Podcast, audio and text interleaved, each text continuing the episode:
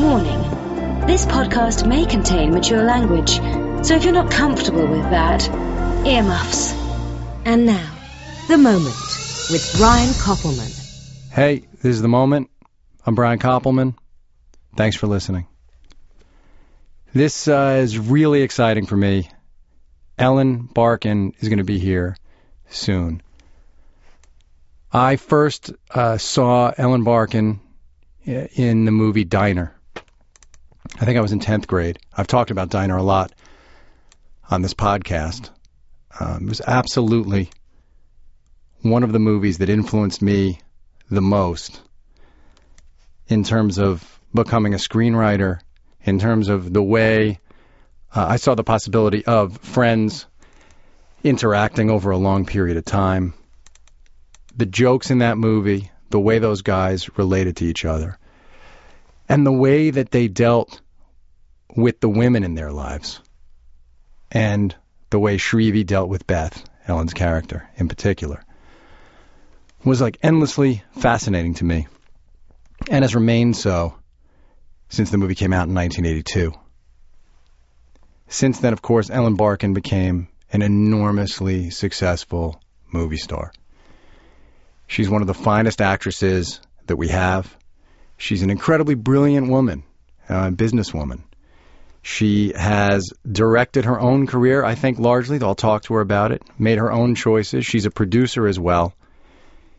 And getting to work with her on Ocean's 13, uh, the day that she walked onto that set, I turned to David Levine, my writing directing partner, and you know, lifelong best friend. We grew up watching that movie and quoting it together, and uh, and we just cracked up that we'd actually uh, we'd actually written a movie that Ellen Barkin was in. She's one of the funniest people I know. She is one of the least full of crap people I've ever met in my life, which uh, in Hollywood really sets her apart. And uh, I so looking forward. Uh, I so looking forward. Well, I'm looking forward to being able to speak. I'm so looking forward to sharing this conversation we're about to have with you and to getting to talk to her in a few minutes. Uh, thanks again for all the great comments uh, you guys have been giving me on Twitter, the ratings and reviews on iTunes. If you want to find me, I'm Brian Koppelman on Twitter. And I'll be back in a second with the great and legendary Ellen Barkin. All right, Ellen. Ellen Barkin's here. I already introduced you. Okay, wait, um, my earrings are clicking. They can click. They can clack. I don't want to do that to you. What do you What do you need? Wait, the Eric, come on in. He's saying there's some issue. Wanna, you can flip this this earphone over. Oh, Now it's on your ear. Oh, now it's you so correct. You got it. can I? i- Is there need? another glass, of, a bottle of water? Three next to you. Oh, perfect. Thank you. Uh, we're a professional operation here uh, at the Water, Podcast. So, so you were saying the the the podcasts you you do was we were talking about this, you were saying that uh, everyone you do everything in bed all day long. I do, yeah, yeah. What, what does that mean?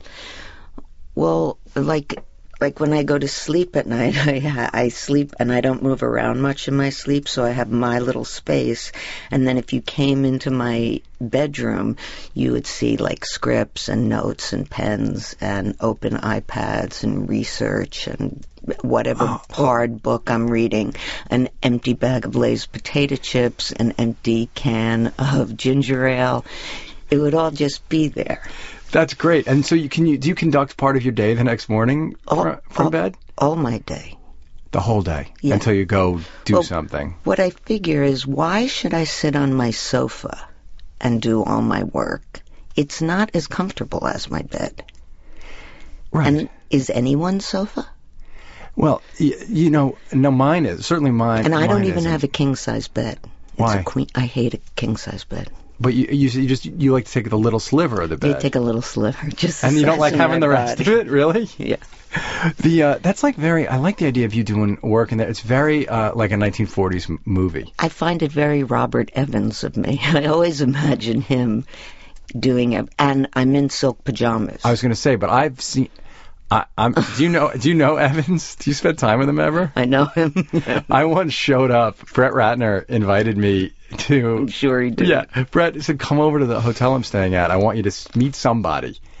And so I, Dave and I went, and we show up, and Brett doesn't come to the door. Instead, in silk pajama bottoms and no top, Oh, fabulous. Mr. Robert Evans. fabulous. It was the best. It was, uh, and he was everything you would hope for. And he called us kid, and the hair was sort of slicked back, but hot, also crazy and, and high. Um, and it was like everything you you you have very few of those moments where it lives up to you. No, it's uh, yeah, no, it's fantastic. And you think here he is exactly as he is in my mind. in yeah, silk perfect. I had a meeting once with Franco Zeffirelli, and he had on a silk pajama top and no bottoms. And where did you do with your eyes? I was very uncomfortable.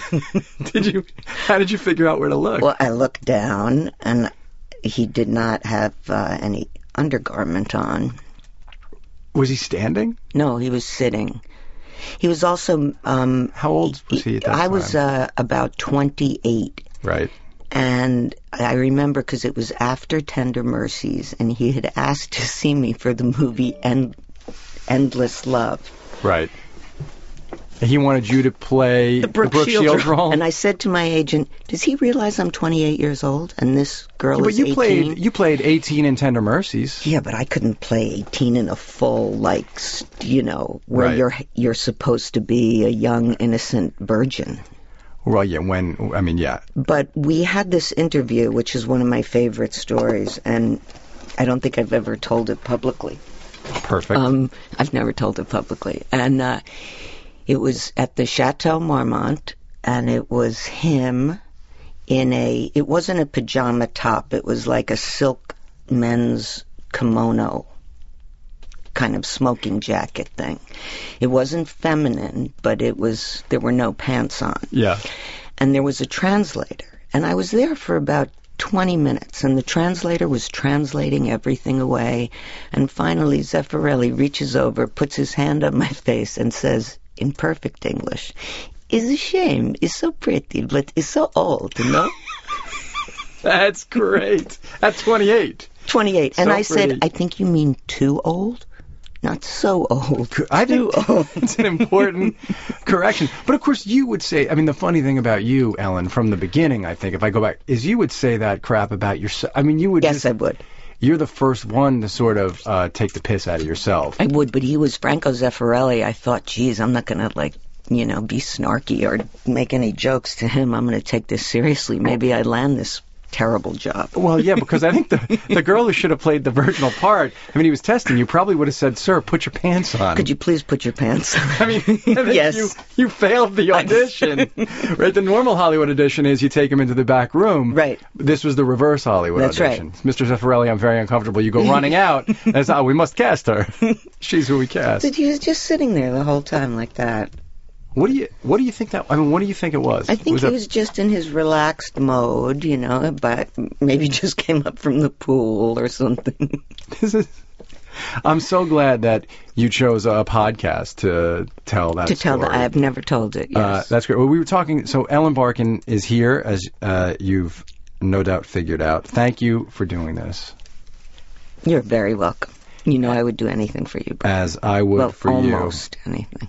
I see. I won't even stop at almost, Ellen. Here, here's the thing. When we were saying about things not living up to what you imagine them uh, uh, to be, you know, I said in the introduction before you got here, I talked about how important Diner was, and uh, I will say that getting to work with you and having you be everything that uh, I'd hoped you'd be from moment one is, uh, you know, it's very rare because it's you're disillusioned all the time, don't you think, in this business? Very- well, first, thank you for that lovely compliment. Um, disillusion. Well, you know, part of it I think has to do. Um, yes, there are great disillusionments, and I've had a few where you meet someone who's like an idol, and you're just like, wow, this guy's a total prick. I mean, or you meet someone who's an idol, and you think they're dumb.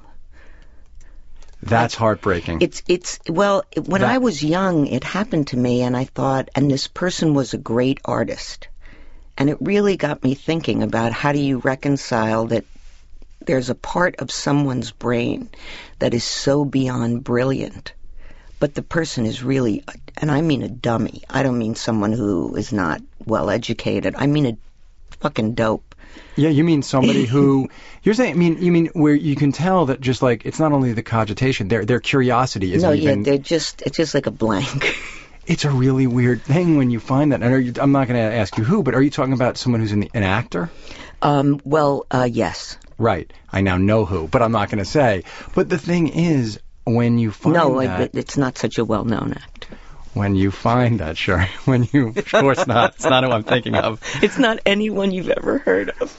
But but it's a great artist, one that you've. Uh, it's an overlooked genius. um, who's not a genius, sadly.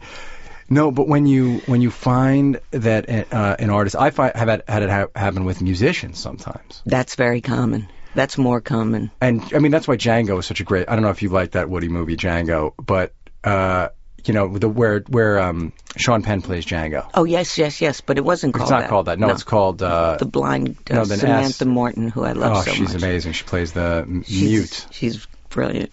But But you know what else I think now that that whole thing of being disappointed is going to get much worse because of the um, overuse of the adjective now. So we now live in a world where it's not okay anymore to be good at your job. Everyone is a fucking genius. yeah, Every movie is a fucking masterpiece. And you know, m- movie critics talk about. I remember there was a, m- a movie out that was like some big Hollywood, you know, studio, like hundred in the. This is a while ago, like maybe hundred million dollar, you know, romp, and um, I remember it uh, being compared to Citizen Kane by um, a, a, a, a- very um, substantial film critic, and I just thought, making the serious comparison. yeah, oh it? yeah, yeah, and I thought, and this is a not a good movie. It's not like a great Hollywood romp, and I just thought, are you kidding me?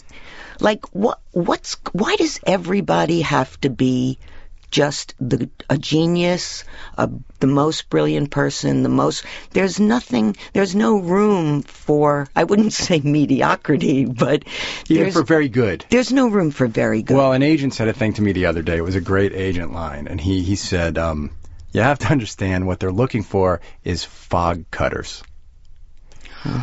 right, so fucked up. right. so his point being, He's a genius and by the way, for inventing that word. we word. put it right in the script. We had some guy in the to. financial market say to someone, "This thing has to be a fog cutter in the meeting," because that that's That's a good word. well, that's but that's why uh, everyone has to be a genius A because there's so much noise that and and then very often you know the ones where the real geniuses Hollywood doesn't even want. well, and I mean, I was thinking about it the but other. also you don't it, it, you don't listen to it anymore.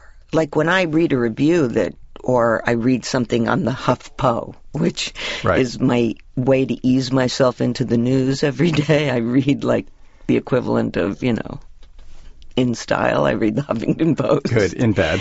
and yes, always, and uh, and then and then you know, I I just think, oh, there's something about you know the most breathtaking, like coming right in here, Book of Mormon, greatest musical of the century. It says now, really, like I loved Book of Mormon, but the greatest musical of the century. Like I'm not qualified to Oh, say. wait, First of all, it's a young century. 21st See, it's a young century. and it probably is. Okay, I think they're right But then. uh, that good. But also, I think those two guys. See, I think Matt and Trey are geniuses. I do too.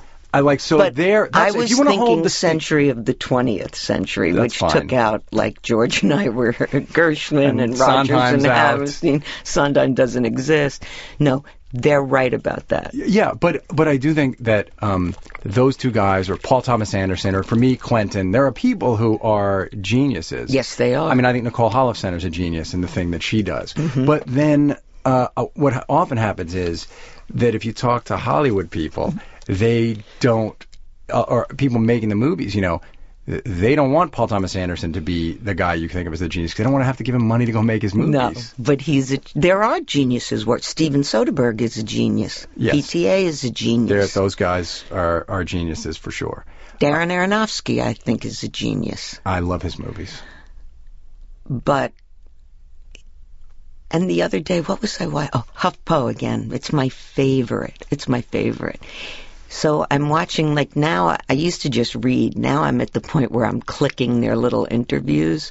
So with all due respect to Doug Liman and the movie that's out now, what's it called? It has like two titles. First they called it Edge of Tomorrow, and then they called it Living on the Edge. They changed the title one week into release. Uh, It's not called Edge of Tomorrow. It's called Living on the Edge. If you look at the posters, they switched them out.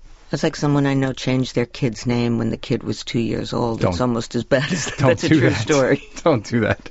You can't even do that to a dog. No, I, although your friend Mia did that.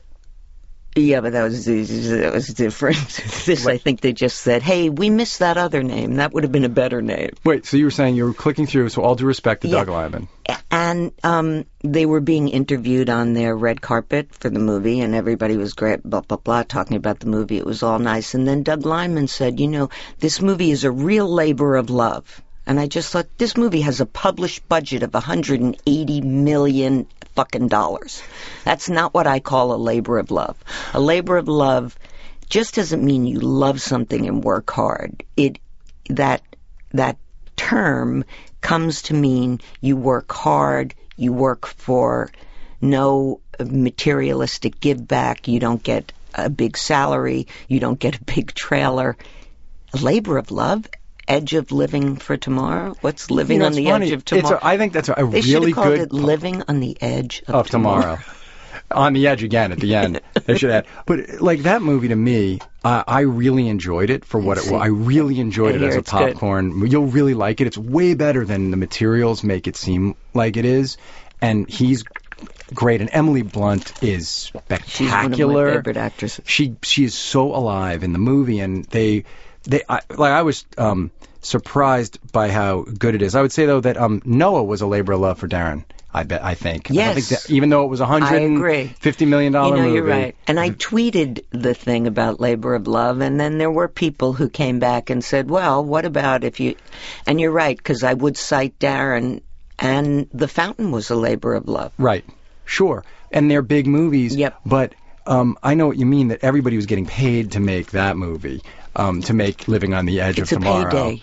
It's a Not movie a where you're labor gonna. of love. If Darren Aronofsky asked me to be in a hundred million dollar movie and said he could only pay me scale plus ten, I'd say, "What time do I have to be to work tomorrow?" Well, you're a real artist, Ellen, and But you've who- always worked from that. Pl- you, you've, I mean, I, you've made a lot of choices like that along the way. Bad choices along the way. well, because, well, I was going to ask you what, about goals. You know, I the, this you were asking me about podcasts in general, and I, I was saying that I started listening to these things um, when I would walk around New York City sometimes, and that, and when I would hear people getting to have real intimate conversations in a way that like old radio kind of did. Um, something about it really drew me, and I, I made these rules for myself. If I if I were going to do it, I would only have people who fascinated me and who who um, something about the way in which they live their lives, and particularly in what, what I call like um, these moments, like inflection points, where something either great or really bad happened. And, and I think that people who are remarkable process those moments differently than the rest of us. And you've had, I think, a bunch of those moments I certainly have. in your life and have managed to. Not And, that many. But Well- the ones I had really knocked the shit out of me. right, well, but you've had the great ones too. Yeah, it- I, I guess. I, Did mean, maybe you didn't process them that way? I, I don't. I tend to undervalue uh, pretty much everything I do and every experience I have. What do you mean? Why? I don't know. You know, you think you'd give it up by the time you were 60 years old and start like looking at things at least objectively. But I, I you know, it's who I am, and it's it's not a good thing because it takes a lot of the joy. You know, I just always feel like I could be doing better, and I could be doing more, and I could be. I don't feel like I could be doing better when I go to work because when I go to work, I I don't care what the movie is. I I can I only have one speed. And what speed is that? It's like 150 percent. When you're working, when you're acting. Like even if it's something really terrible, I can't give myself a break and say, you know, you can coast through this and still be great. I just can't do that. Well, no, that's. Cl- I mean, that's clear. I mean, I, I remember. This is what I was going to say. That when when I met you on the first day of Ocean's 13, you know, you don't know what what to expect if you're me showing up there. Uh, I only knew one of the actors in in the cast well, and the first three days it was just you and Matt. Right. And Matt is who was hmm my friend, and I remember you looking at us, and as a uh, ba- and basically saying to us, you know, all right, what do I have to get do to get in the middle of this? Like, boy, Well, first I was so happy to see writers on the set because I know those guys with their improvising, which is not my strong suit. So I thought if I could get friends with those two, they could write my fake improvises. well, yeah, it was great because like really nobody improv. That movie had No. very little improvising. No, Um, hardly anything. I, I think everything I said was scripted. yeah, but I remember you you were so overt about it. You looked at us and you said, "Okay, I'm gonna have to work you guys," because you guys are like in Matt's pocket, in front of Matt. You you guys are in Matt's pocket. Well, yes, that was that. There was that. Uh, and it was so much fun. I, and I, I turned to you because I was very uh, somehow, you know, you just immediately uh, put everybody both at ease and on their toes because you're such a professional and you were so prepared. Um, and I, I turned to you and I said, you know, because of, I said, uh, you know, Diner meant so much to me, and we talked about it. And then I ran through a couple of the movies, and I said, and you know, The Big Easy. And then I guess I got a little bit embarrassed, and you said, I know how old you are, and I know how old you were when you watched The Big Easy. It seemed like you had so much fun. I we did have fun. Yeah. We did. So I, I want to talk. Go ahead. go no, you ahead. talk. No, no, no, no. go. no, I, no, I mean, Ask. yeah. Oh, here's what I was gonna say. You were you just mentioned Tender Mercies, and you said you were 28 years old. Yeah. When you got to start working in movies, uh, relatively late for an actress, it seemed. hmm And so, what was it like to you as you were trying to make that, as you were trying to make that happen?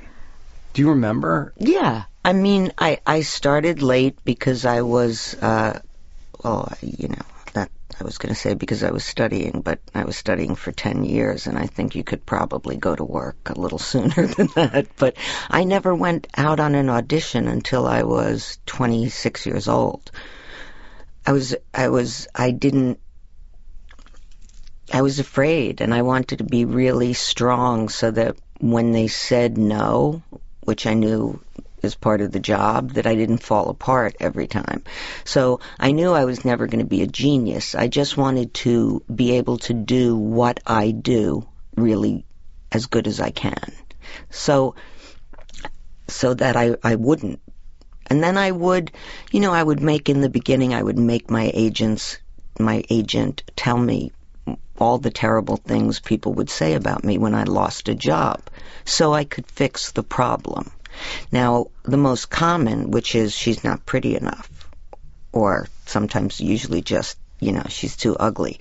Like you can ask Jerry. Warner Brothers thought I was not pretty enough to play the not pretty girl in Diner. And Jerry kept saying, you know, she's not supposed to look like she won the Miss America pageant. That that's not who this girl is. That's the other girl with the popcorn. Like that's like the That's little. Carol. That's Carol the Heathrow. That's Carol not. Heathrow, That's not right. Beth.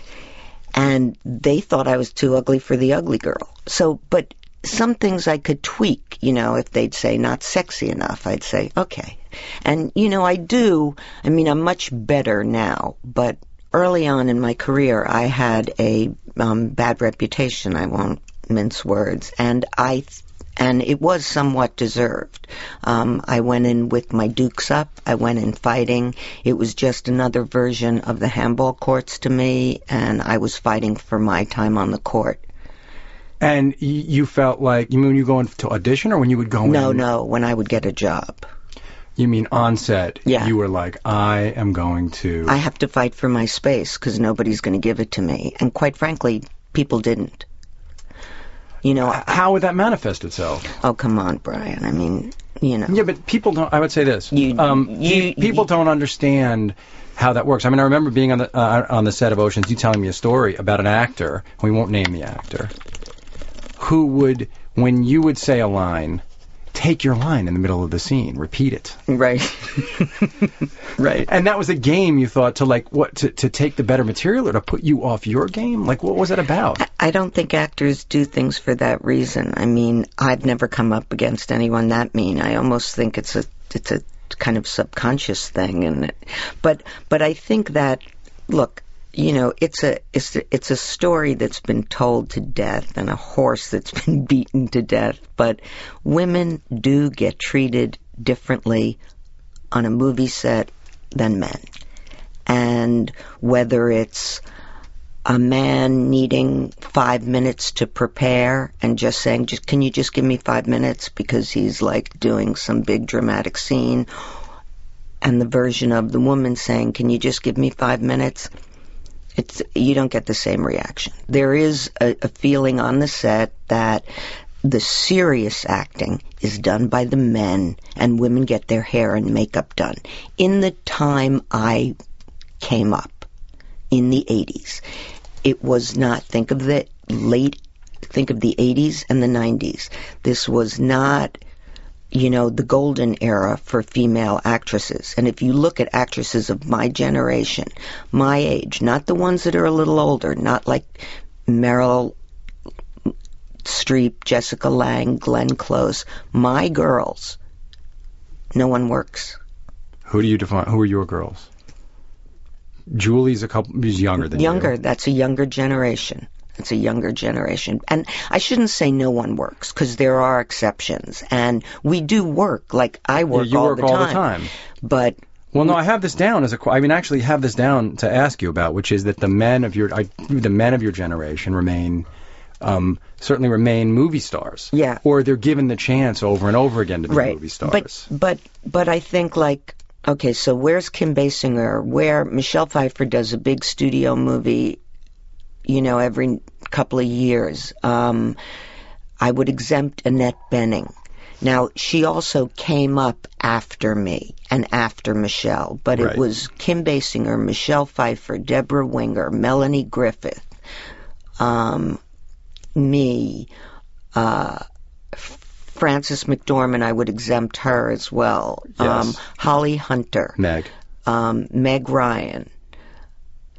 Uh, so that whole decade Right. of Fran, women right. have, like, we're not really present on the movie screen. Now, there are actresses my age who didn't really hit their, let's say, commercial Right. Prime. prime until they were 38 instead of Well, younger yeah. and and they're still you know like it's it's someone like who I admire her work so much Melissa Leo Right. Patricia Clarkson Frances Fisher. Fran, Or she. Fran well no that was theater right yeah Now, Frances in movies right was later. later so they have the lock on the indie world because they came up later Right. and us kind of semi studio girls Rosanna Arquette I I wonder if it's the women who started playing mothers sooner. In a way, some I of don't them. think that Um, you think? What do you think it is? You think it's that the business, the men making the decision? Like, how do you? Well, I started to I've started to think about it a lot this year because you know you do hear actors talking about it. And the truth is there are very few great roles in studio movies for anyone. But little indies, they are there for men and they do do them more than they are for women. And then, you know, I'm a big classic movie fan, so I'm always watching TCM. It's always on in my house Yeah. and um, it's my husband. Um, and I thought, well, wait a minute, where did Barbara Stanwyck go? She went to television by the time she was 50 years old.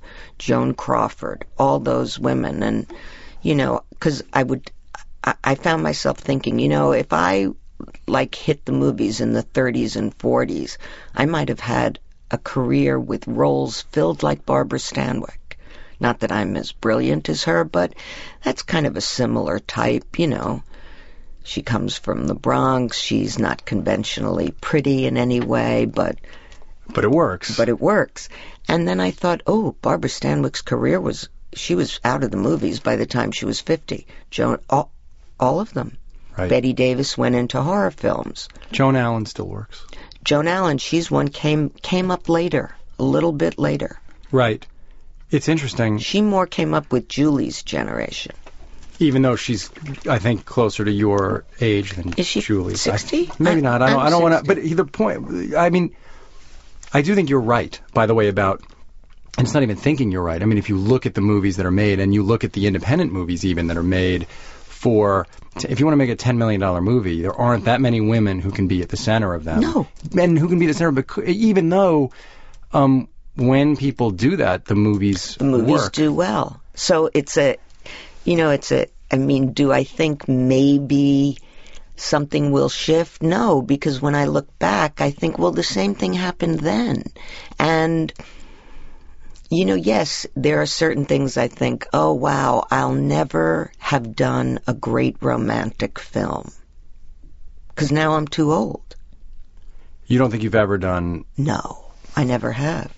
I mean, I have all your movies. I've never here. done a period film Right. outside of like a western or something or the 50s or but a true costume drama I've never done. Well, that's what you were saying a minute ago before we got in here. I think that you feel like you made uh, a lot of wrong choices Oh, choices. terrible. I You- made terrible You, you mean things that you turn took instead of turning them down? No, things that I turned down. And, and would it have been because of your personal life? No, uh, well, you know, I certainly limited myself as probably every actress does once they have children because you just can't make three. In those days, it really did take you three months to make a movie. There was no version of a six week schedule. Um, so you work once a year, but it was it, it was mostly about the turn downs. Has- I have a horrendous list of turn downs. What would be the reason usually that you would turn it down? Was it the director, the like my script? friend who is my agent will say the worst list of turn downs ever in Hollywood. Well, what are some of the big ones you turned down? I can't down? because Well, someone sure took those jobs. Yeah, but they No, they did you're kind of insulting them. You think you're insulting them by saying just name one? No. There must be an, uh, some actress you don't like that you could then say the one movie, but uh, but they're big movies and, and, and award winning. and uh, they would have really propelled my career. And I didn't just do it when I was younger. I kept doing it into my 40s. And were you making your own decisions only?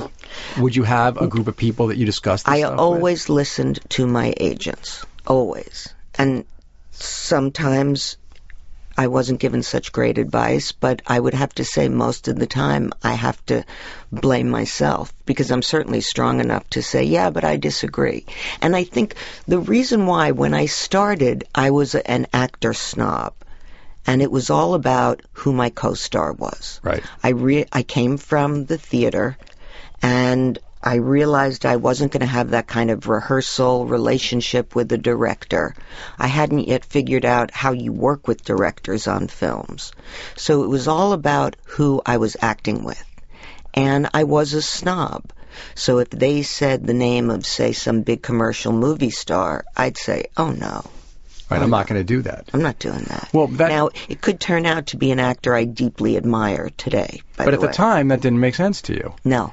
You mean you can't? I mean, uh, one of my uh, kids, we always talk about the you, you can't swim in the same river twice. So there's no, I mean, there's no way you can sort of evaluate decisions um, and try to make amends for the bad decisions No. you made in the past. And and some decisions I made, like I did um, the movie Switch instead of, let's just call it a watershed movie.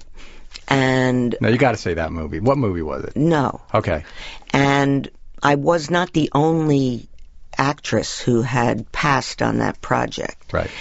and um, they did wind up with the greatest cast ever. But my reason, I mean, part of it, I had a, a, a my feminist hackles went up when they killed themselves because I thought, wait, that's how you end the movie? Oh, Right. I just Oh, now we know what the movie was. But no, only we know. Not everybody knows. But you're saying you, uh, and other actresses could have done it too. It's not like you're saying you were the only person. I had a could have done tiny little issue with the script, but that wasn't it. I did I made my choice based on how much I would grow as an actor by playing that role in Switch. That I was working with Blake Edwards, Right. a genius comedy direction, No question about it. Go watch three of his movies if you don't know that That's for sure. and I was playing a role that was going to require an enormous amount of work if I was going to get it right. And also, I had never done broad comedy except on stage. Yeah, so then you make your decision. I mean, it's like athletes talk about. You know, you shoot the shot. Right. So I know that if those two movies came to me right now today, I would make the exact same decision, even if I knew what would happen if I had taken the other job. You would, because you're still that much of a purist. You think? I am a little, yeah, that's, a, I, I am. And, and I am about everything. Oh, that's like, yeah, that's why I hate nuts in my food. Because you're still, you are still somebody who actually. Um, it's funny because you're very world. You are a world weary. You have a world weary sensibility, but you're still an idealist in some ways. Me? Am I? Well, you think about what you just said about the art. You still want to make a decision from a pure place. Well, now it's like I'm 60 years old. Going to work is hard. And I, it's not, you know, it's, it's hard. It's hard work. And I know it sounds frivolous, but to say I'm not in a coal mine and I, I'm aware of that, but it still takes a lot out of you. you still have the capacity to get uh despite it seems to me you still have the capacity to get like heartbroken by stuff like you're still um, emotionally alive to all this stuff as much as you want to coarsen yourself or do you not think so do you think you've you've you've killed that possibility No, I'm very much emotionally alive to it. Yeah. yeah Yeah. and so that means that when you stay emotionally alive, when you don't let everything you know uh, turn you to stone, it's it it gets harder and harder. Yeah, maybe. Ugh. like right now, there is a job I want very badly. And I know that if I don't get that job, it, I will feel like I felt when I auditioned myself out of Accidental Tourist. How did you audition yourself out of that I, movie? I like pretty much had that job 99%. They were just calling me in to read just to see how fabulous I was going to be. and you went again No, I went in and I was terrible and I didn't get the job. because you wanted it too much. No, and I came and I. Why I- do you think you were I was such a good auditioner when I was young. I would beg for auditions. I was just had a bad day, and I remember walking out, called my agent, and I said, "I just auditioned myself out of that role. Trust me, they will not cast me." Oh, brutal. And you'll feel that way and now. I felt bad. I mean, there were- were a couple of things like I, I, I lost Brazil after being attached to it for about a year, and then it was gone. And I had turned down a lot of work for it, and it was I. I thought it was a brilliant script, and I loved Terry Gilliam Oh, so much. Such a great and, movie. And then there was some something happened, and my part was taken away, and I'd lost a shitload of money turning down jobs. Right. that pissed me off. Well, yeah. I mean, it is not. A, But it was not the fault of Terry Gilliam. But it is not a business for weak people, and that it's, fascinating to me that you, at a young age, actually consciously built the inner resources. I mean, you're saying it now like it was conscious. Like you said, I, I'm going to make myself strong enough so that the failure I know is coming um, won't be able to touch. There'll be one part of me it won't be able to touch. Yes, Did that it- work? Yes, and it was conscious. And I did it because, you know, I was so battered around as a young child, as a teenager, because I, well, I went to an acting high school, remember, Yeah. and, and I was really not the favorite. I was like never cast in plays, and it, it did, it really prepared me. And then I had a real mentor in the, when I was in college, in the director um, Lloyd Richards, who a, was a big theater director and the kind of foremost interpreter of all the Athol Fugard plays. And he was my acting teacher for almost four years in college. And um, he would always tell me the only power you have as an actor is the power to say no. You can never give yourself a job. You're not like a painter. You can't go in a room and paint. The only way you control this career of yours, if you have one, is by being very careful and conscious. And whatever those standards are, try not to veer. And in the beginning, my standards were all about my partners. I thought if I'm dancing with Robert Duvall and Al Pacino and Jack Nicholson and Mickey Rourke, I'm going to be a so much better dancer. James Cagney, I was in his last movie. And Leo. And, Baby De Leo. And Ba- Leo and, and De Niro, three times. Yeah, I mean, I mean, I learned more from Robert De Niro than than any uh, Jack Nicholson. I mean, it was like an acting school taught to me by actors. what what did you learn from De Niro? He was a great. Um, he's just a great teacher of mine. I think in in in terms of of of, of working with somebody and watching the way he does it. It really rubs off on you because you see how it works. That attention to detail and to what somebody might call minutia. It's like all those millions of little specks are what makes these great characters that he creates. And the detail is like anything. How many ice cubes did I put in my drink? Is my collar tab buttoned or unbuttoned? And I realized, yeah, those things are all important. And there you see a great difference when how how how people treat men and how people treat women on a set because a woman could never get away with that. You don't think any woman could get away with it? I, I don't know what it's like to be Meryl Streep. I really don't. And I'm, I'm, I don't mean that facetiously in any way. I mean, I don't know what it's like to be that well respected an actress. So I don't know. Maybe if I were Meryl Streep, I I, mean- I wouldn't have my opinion.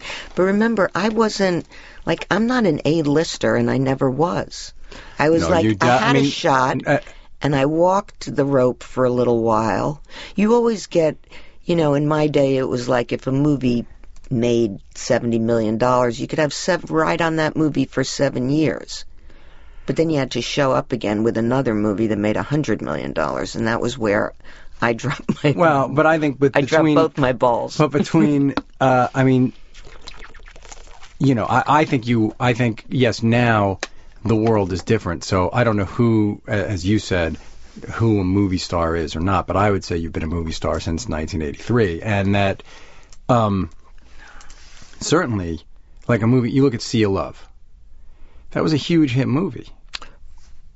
And you can't say that when that movie hit, now Al might have gotten the majority of the sort of credit in a certain way, but you were a star of that movie. that movie changed my career around. Right. Yeah. that's for sure. I mean, you were an, a- I I don't think there's any way that you can't say you weren't No, an that- A-list actor. But that was the movie that changed my life. It took, or changed my career. It took me from an actor to, you know, my agent called me up on the phone. It was Sunday night. I was two weeks away from having a baby. And I was in my bath, and I remember she was about to tell me the grosses, which I didn't even know what that word meant. And she said, Congratulations, you're a movie star. And I remember I slid under the water and said, Oh, fuck. Because that's not what you wanted to be, or because it finally happened? I thought, you know, like that was when I went and did Switch instead of what could have been a, a, a much different experience. Even though I learned so much from Switch that I mean it, I would do it again today. and I'm sure. I mean, I imagine that the that they would have paid you more for Switch than that other movie. same same paycheck, Really, same paycheck. both jobs. Well, you really fucked that one up because yeah, you should have done it. Mhm. But so when you would hear from people, because it's funny, I talk to a lot of young artists, as I know you do, a lot of young people that want to do this stuff, and they facing rejection and sort of um, giving it a different language for yourself is uh, like incredibly valuable thing to do. How did you translate that message? Um, now, had your parent, like, did your mom tell you you were pretty? Like, how did you tra- opposite. Right. So what? Yeah, you were told this is a foolish thing from the beginning. Yeah, my father was very concerned uh, when I finally left my last waitress job because I was a regular on the daytime soap opera Daytime uh, uh, Search for Tomorrow, and he was very concerned that I I quit my waitress job. And I was like, Dad, I'm making four hundred and fifty dollars a day. You can't, you know, my family didn't make that. A, we didn't earn that a week Right. and but he was very concerned. So I was kind of um let's just say I was primed for the rejection. You already were made to I feel like a piece of it. shit every day. I was used to it, not necessarily by my parents, but the the world I grew up in was a, a kind of rough and tumble world. So So what happened when you obviously the like men in, in the world in your life you were getting forget Hollywood standards. Obviously like men would look at you you knew you were attractive to men somehow. I I would guess. um Or did you not? As as, as I got a little older Right. Well, this and I understood what I think when you're look it, it's so hard to talk about because even as I'm about to say it I think oh this isn't germane in today's world because everything is so different because of the internet but like I didn't understand what the power of sex appeal was for instance so well it just we didn't grow up with the internet and it wasn't you know and and and there was something about being a teenager in the late 60s early 70s that was so everybody was in fact equal. And everybody was doing the same things. You know it was hard. There wasn't one girl sitting in the corner crying or something because she wasn't the pretty girl because that would have been me and, you know, I wasn't, but it took me until I was much older to realize, okay, you're not pretty, that we've always known, but you do have this other power, which has to do with sex. Well, yeah, because you were I mean, you were a, a an enormous sex symbol. I guess so. And so how did that- to my dismay? No, how did you- fucked up my? No. I uh, fucked up all my hard work. I did all those things I turned down, Well, that's what I was going to ask What you. happened? Is that those uh, which we'll get to. and I kept turning them down. you kept turning what down? I kept turning down more movies like that. But you became a sex symbol by being in really great movies and or good movies That's true. and But most of them were good. that's what I'm saying. Like I mean, the Big Easy. No, which- no, I don't mean mine. I think if you think of my generation and all us A girls. Fatal Attraction, well, it was three. Fatal Attraction, then came Sea of Love, then came Basic Instinct right after it. Then the lesser ones like Black Widow and whatever they were called. Uh, well, and and I was always sad I never made a movie with Brian De Palma. Just you still. tangent. I mean, you still can. I, I, I, I guess, but You still definitely can. Uh, I don't know how you and Michael Douglas have never. I oh, I was in very strong contention for the game, another job I really wanted. Yeah, I mean, uh, I missed that. I didn't get that part, but that was a job I really wanted. yeah, we really had thought a lot about you guys in that movie Solitary Man I made, uh, which is with Michael and Susan, but it had to be someone his age because Yeah, they were in college I'm not together. old enough. Right. And there was no way we could believe that you were the same age. No. uh, Thank you. as Michael.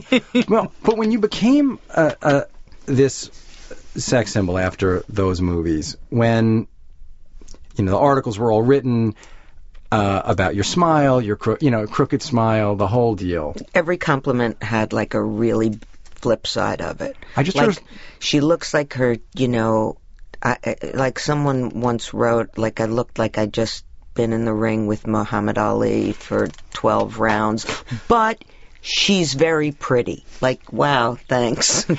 But ha, what did you tell tell yourself at the time when suddenly like it was obvious that you were being cast to be the hottest girl in the world?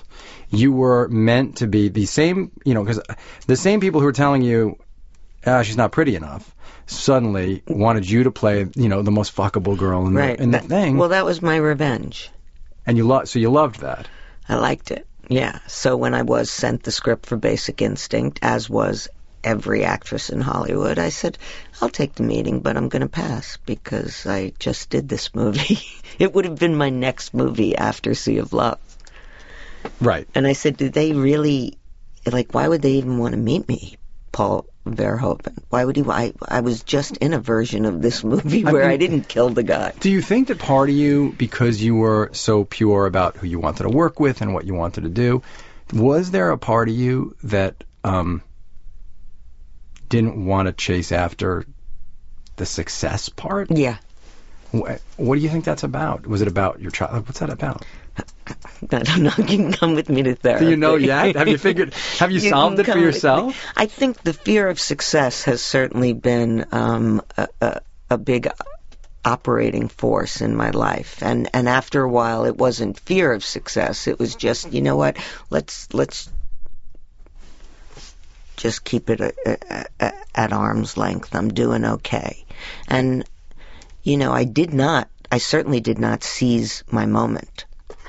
And then when I was offered other moments, I also didn't seize that. So I was still doing it into my 40s. Now I'm, I mean, it, only now have I learned that kind of only work begets work and, you know, there's something to be learned from every situation, really. I mean, it doesn't mean I'm still not careful about my choices, but I'm not a snob anymore and um, I'm not as judgmental as I was because I've learned a lot. I, I mean, on the other hand, I don't. I also don't want any more bad experiences. You know, as you get older, you kind of say, and it's a cliche, but it's right. I'm just too old for this shit. Yeah, you don't want to deal with uh, an obnoxious, No. pushy director, a co-star who's uh, a jerk. No, I, I don't want to. I don't want to fight those fights. And yet we won't talk about it. But I and I, it, it occurred to me when you're talking about the the parts. I, we won't say the specifics so we don't hurt anybody's feelings. But you called me uh, a couple months ago to talk through a scenario, Uh huh. and it was like I know this direct. You said to me, I know this director can't really direct, but this part itself is great. Mm-hmm. And I heard in your voice like you almost you you were just hoping that someone in your life that you trusted would say, "Do it." I was. And none of us said it, No right? one. And so you had to let it go. I did. But but you knew it would never was it even though you knew the final movie wasn't going to be great, you thought the experience of getting to to act that part Yeah. would have been tr- transcendent in some way for you. I would have learned something. I'm, I'm, you know, you're always looking to learn something. If you're, I mean, you are. I think most people are, right? Even if you're a lawyer, you're looking to, you know, I don't think it's solely for creative people or, but I, I, and I, re, you know, that's true. Like I was so close and I knew the movie would be a dog. I knew it. But I just thought, you know, this is a good part. It's hard and it's good and I'm but then then ultimately I said, look, I can't get one person to agree with me and that I might as well just go do a monologue in my mirror. I'll be good there too. Well, yeah. I mean, I no. I mean, you, have you considered trying to put a, a one woman show together? Oh, I can think of nothing worse. It's it's there are a few things in my life I never want to do, and Why? one of them is to be on stage alone. You like working off somebody. Yes. I see no reason to be on a stage alone, even though I love. No, I don't. I like stand up comics, but I am not a fan of the one man, one woman show format. Monologists? You don't No. dig monologists? I don't like it. I don't like it. Right. You want to play. You want to somehow play Yeah. catch with people. And honestly, all uh, really, I would love nothing more than to go back on stage right now. But eh, three things have come my way. They have all been one person on the stage, and I'm like, You know, it's so not interesting. I'm to sitting here thinking about this thing you said, and like other women are popping into my head who who work, you know, Patricia Clarkson. But what occurs to me, and you were hinting at, it, and I think you didn't want to say it when you were accepting certain people, not all of them, not Annette Bening, but is that you and Kim and Meg and Melanie, you guys were all actors, Arquette. but you were all actors, but you were all sex symbols also, and you were Yeah. all cons- Madeleine Stowe. Right. Where is Madeleine you were all, Stowe. and I would say, you know, that that documentary that Deb, they did, the Deborah Winger documentary, um, or I could think Rosanna Arquette Rosanna made it, did it. Yeah. but it's called In Search of Deborah Winger, yes. and it's about your I saw it, generation of yeah, of course I saw it. and why. Rosanna and I, we when I was coming up, me, Rosanna, and Michelle were close friends. Pfeiffer. Rosanna at this point got offered everything first. Michelle got offered everything second, and I got came in at a third. So we'd all know if Rosanna turned something down, Michelle would have a shot. If she wanted it, I knew if she turned it down, I'd have a shot. how did you guys know That's each how other? they How did you know each other? We just became friendly. You you know, in those days we would meet at auditions, and Rosanna I've been close friends with for since she was a teenager, probably. and do you think she still wants to work all the time? I, I think she works a lot now. She does a lot. Everybody does a lot of television. She's Right. been on Girls, yes. but oh, I- know I was already friends with her because I was also almost cast in Desperately Seeking Susan. I was thinking of that movie. But when you were- Rosanna and I were already very good friends. by the time she got that, know, Yes. when she got that part, did Yes, that. But some of those other women, the way that they came to Diane the fore, Lane. yes, she's still, she She's works younger. a lot, and she's yeah, she's younger. one who's And even though- an enormous amount. And what's funny, she became a child. I mean, she started. Uh, she was a child. Yeah. She was really a child actress, right, in the S.E. Hinton movie when she was young. Mm-hmm. Yeah. Um, and And But- she's, uh, you know, commercially viable, but she's only 50 and not even, I think. I think she might be 48. oh, it's interesting. Many of those women, it, it has to do with, I think, the the way that they were thought of or valued. That's right. We were valued as sex symbols, and now what do you do with us? Because we're not, those men don't want to think we're sexy anymore. It's, I guess it is that, you know, feminist harangue, which in a positive way, which is they're somewhat threatened by, you know, also we weren't just sexy, we weren't sexy and kittenish. We were really potent and powerful, like sexual, voracious. And now they figure, oh my God, it's probably even worse or more, or, well, now they're not sexy anymore, so let's just, then what can they do? Well, yeah, or like psychologically, it's uh, well, if I have to look at her and she, you know, That she's means- old. that means what does that I'm mean old. about me? Yeah. I what am. I then? I know. And whereas some of those other actresses, they weren't, they weren't even engaging in that game then. That's right. And so they, you know, I mean, Fran has played roles. McDormand, who's just a monstrously incredible actress. The best. You know, I think she rarely played a character who traded on that in early in her career. Blood Simple. I mean, so yeah, there were a couple Femme of roles. fatale. She was a femme fatale in that Her movie. first movie. a couple of. Then she was married to the director who cast her, and yeah. I mean, then ended up married to the Right. director who cast her in other movies. But then Fran, I mean, if you think about the trajectory of her career, it was almost character parts that happened to be lead Mm-hmm. parts in movies. Yes. And so our relationship with her became different. Which ideally that would have been my ideal career. Well, that's how it started for you in a way. I mean, Beth in, in Diner. Yeah, it was a s- nice support turn. And in a movie that, did you guys know, did you know when you were making it that it was an incredibly special thing? I think once we, yeah, I would say so once I got there, yeah. But here, here's what's interesting about that performance, and I think about you, and different, I think, with you, Ellen, than many of the women you're talking about, which is, even though in life you might say, you might make a joke to any of your friends about wanting to look pretty or being vain or getting, you know, making sure whatever, you have a remarkable lack of vanity in your work. I think you have to, to some extent, as an actor. I, I really think it's a necessary thing. I don't know how you do it, especially if you're going to continue doing it. I don't know how you do it if um, you're trying to cover it with some blush or lipstick or you know I I don't know how you act and and maintain vanity. I really don't. I think it's the first kind of possible quality that you got to throw out the window, or else you're just not as good as you can be, probably.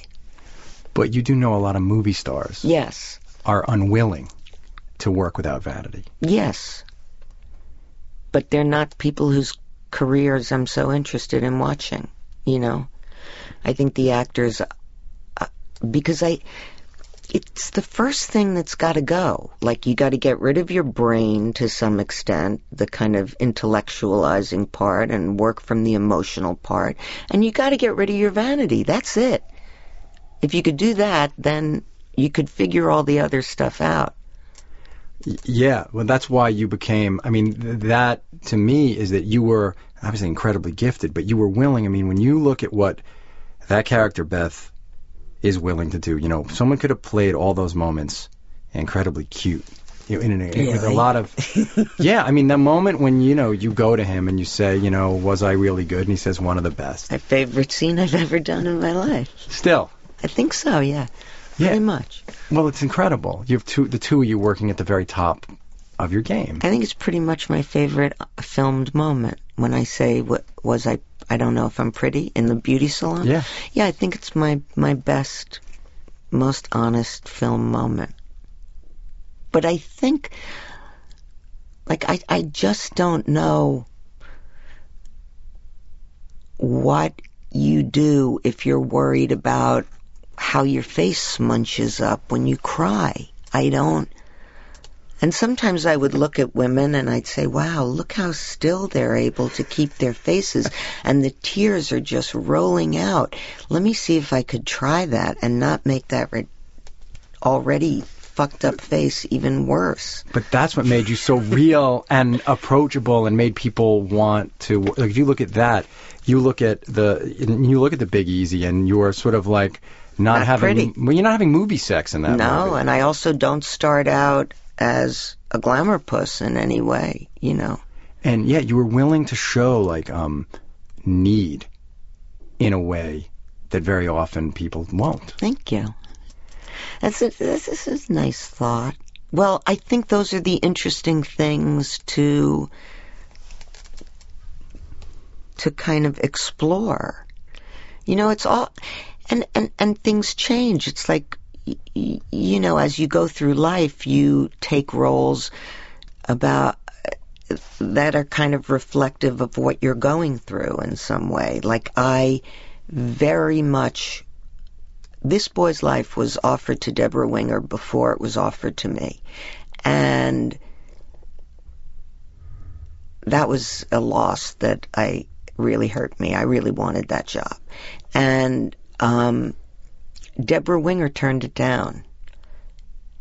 And then I got offered it. And I know the reason it was so important was because I had just become a mother. Right. And I really wanted to explore the all the ways in which you can be a mother. And here's a way that's not such a great way. And I Yes. thought, you know, so I I wanted those jobs. But she was also managed to be nice and, you know, kind of sexy too. So it was a Well, and a great. I mean, another great performance, but a great movie. You know, A great just movie. a great movie with three great performances, and more than that Thank- too. yeah. And do you think um, when your personal life became such a huge focus in the media, for someone who's really an artist, how did you reconcile it? Did you say to yourself, "Well, if I don't work for a while, I don't work for a while"? And I don't, want, I don't have any interest in talking about who you were married to, but it's about when that happened and you became this society. You know what? What people thought the society woman. Uh huh. How, like, how did you? Right? I mean, that's what happened. Is that what people? Well, right. I mean, you were suddenly. It was all about the parties at the Hamptons. Well, I stopped working. Yeah, and why? You wanted to stop working, No, certainly not. Right? But you knew you were willing to pay the price. Well, you know, honestly, I was 45 years old. I was not getting offered the best jobs of my life. I probably, a year or two before, I'd probably turned down maybe four movies I really should have done. So I wasn't thinking, you know, I wasn't making good choices. Yeah. And I thought, I'm just going nowhere from here. Like I've turned down four bad movies. I mean, my agent said, you know, you could just go to the Oscars any year and see three people sitting in the seat on parts she turned down. Now, part of it, I would say, yeah, but maybe if I did it, I wouldn't. It wouldn't have called. It wouldn't have garnered that much attention because either it was something I had done before, Right. or they were too familiar with me. But I wasn't. I wasn't getting offered the kind of work that excited me, and then I I was in a situation where work, you know, just wasn't on the table, and I, d- I didn't really notice anything else. Did you miss hmm the work itself? Yeah, very. I started to. Yeah, I mean, at first I thought, well, this is you know maybe okay. I don't have to, because I thought, gee, I'm just gonna have to spend the rest of my life doing like bad work, and then when I was not um, able to work, Yeah. uh, I thought, good, now I don't have to m- make bad movies. But after about three years of that, I, and then I taught for two years at the New School at their MFA Actor Studio program, and I found that extremely rewarding. But I did uh, do like a couple of movies in that time. I did Palindromes with Todd Solondz. Oh, yeah. Who's a great director. And that really got me thinking. I was going to ask you. Yeah. like I loved working with him and I thought, okay, I've, I'm not done. I still have things to say and there are still directors out there who will let me say it.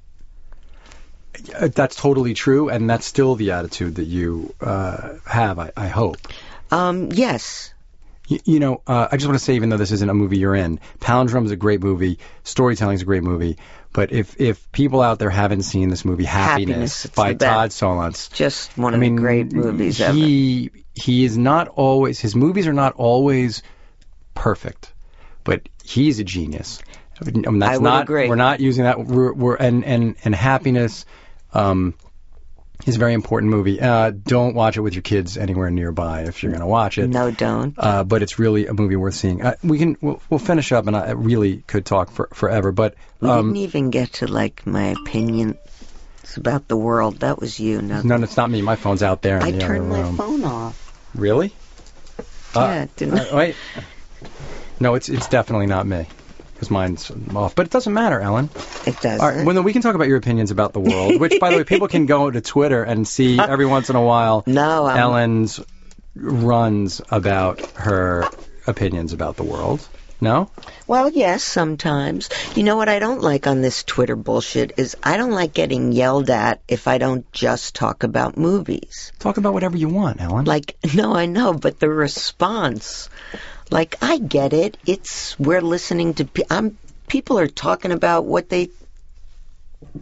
How they fucking filled their car up with gas. Why do I always have to hear, stick to your own business, you. My question is, why do you want to read and listen to what they I love, say? you know, I in the beginning I used to answer all the bad I remember. things. I remember right when you came on Twitter, and uh, when you, you were- someone called me a washed up old hag, I asked him if he wanted to come to my house and rub my brand new Tony Award. there you go. Well, what you really should do is you should uh, just retweet those things without without. I used to, but then you realize that they get so much more. You open up your world to them. But that's So the thing. You say you say uh, you say um, uh, you can't accept the you know feel as good about the positive, but Tony Award, Emmy Award, a lot of Golden Globe nominations, a couple of them. She just, Ellen just looked at me, put two fingers up, like just two. You know, most people have none.